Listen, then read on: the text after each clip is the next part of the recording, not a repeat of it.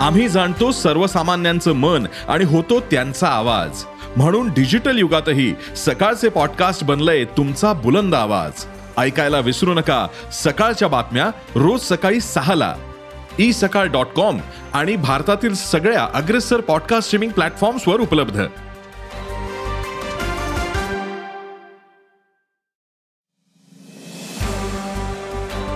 नमस्कार मी प्रसाद देशमुख. अॅग्रोवनच्या शेत मार्केट पॉडकास्टमध्ये आपलं स्वागत. आपण ऐकताय मार्केट बुलेटिन ज्यात असतात शेतमालाच्या मार्केटवर परिणाम करणाऱ्या राज्यातील आणि देशातील महत्त्वाच्या घडामोडी. सगळ्यात आधी आजच्या ठळक घडामोडी. कापूस भाव दबावात. सोयाबीन वायदे नरमले. तुरीत काहीसे चढउतार हळदीच्या भावात सुधारणा. आणि देशातील बाजारात मक्याचे भाव सध्या दबावातच दिसत आहेत मक्याला बहुतांशी बाजारात हमी भावापेक्षा कमी भाव मिळतो. तर आंतरराष्ट्रीय बाजारात एकाच दिवसात मका वायद्यांमध्ये मोठी घसरण झाली. मग देशातील मका बाजार दबावातच का आहे? मका बाजाराला आधार मिळू शकतो का? पाहुयात शेत मार्केट पॉडकास्टच्या शेवटी.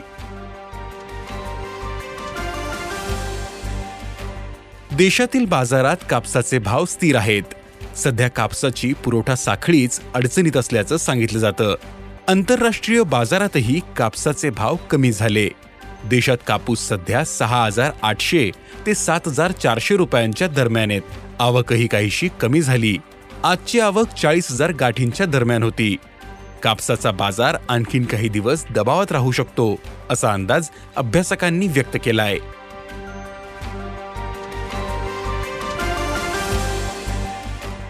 देशातील सोयाबीन बाजार स्थिर आहे.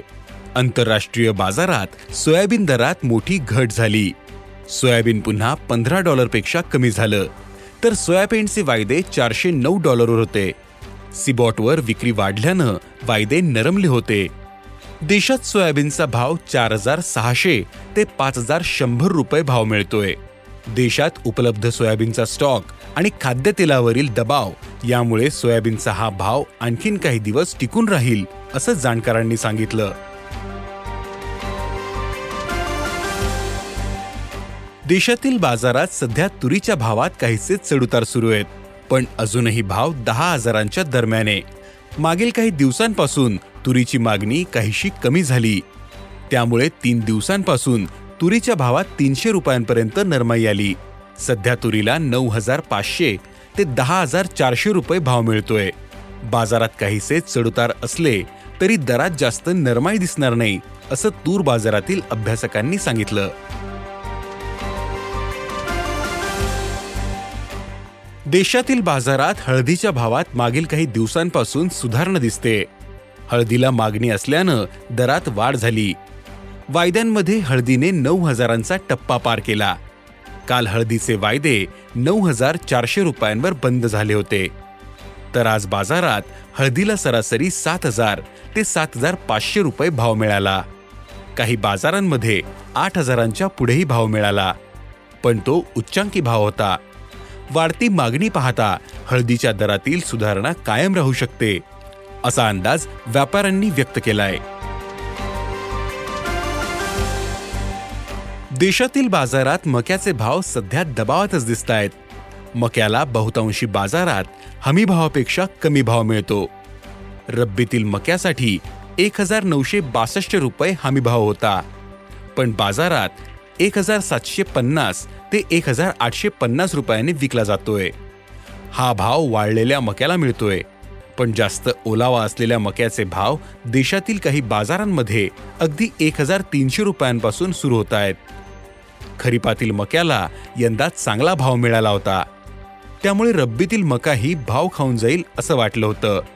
पण आंतरराष्ट्रीय बाजारातून मागणी घटली. पाकिस्तानच्या स्वस्त मक्याचीही स्पर्धा होती. त्यामुळे भाव कमी राहून मक्याची निर्यात वाढली नाही. सध्या हंगामातील निच्चांकी भाव पातळी आहे याही भावात मक्याला निर्यातीसाठी अपेक्षेप्रमाणे उठाव नाही असं निर्यातदार आणि व्यापाऱ्यांनी सांगितलं. अमेरिकेत कमी पावसामुळे मका पिकाला फटका बसतोय. पिकाची स्थिती चांगली नाही यामुळे मक्याच्या वायद्यांमध्ये मोठी सुधारणा झाली होती. पण शुक्रवारी वायदे तब्बल सहा टक्क्यांनी पडले. यावरून आंतरराष्ट्रीय बाजारात भाव टिकून राहत नाही असं दिसतं. त्यामुळे तुर्तास तरी मक्याच्या दरात मोठी तेजी येण्याची शक्यता दिसत नाही. पण खरीपातील पाऊसमान आणि मका लागवड याकडे बाजाराचं लक्ष असेल. असं मका बाजारातील अभ्यासकांनी सांगितलं. धन्यवाद. आज इथेच थांबू. अॅग्रोवनच्या शेत मार्केट पॉडकास्टमध्ये उद्या पुन्हा भेटू.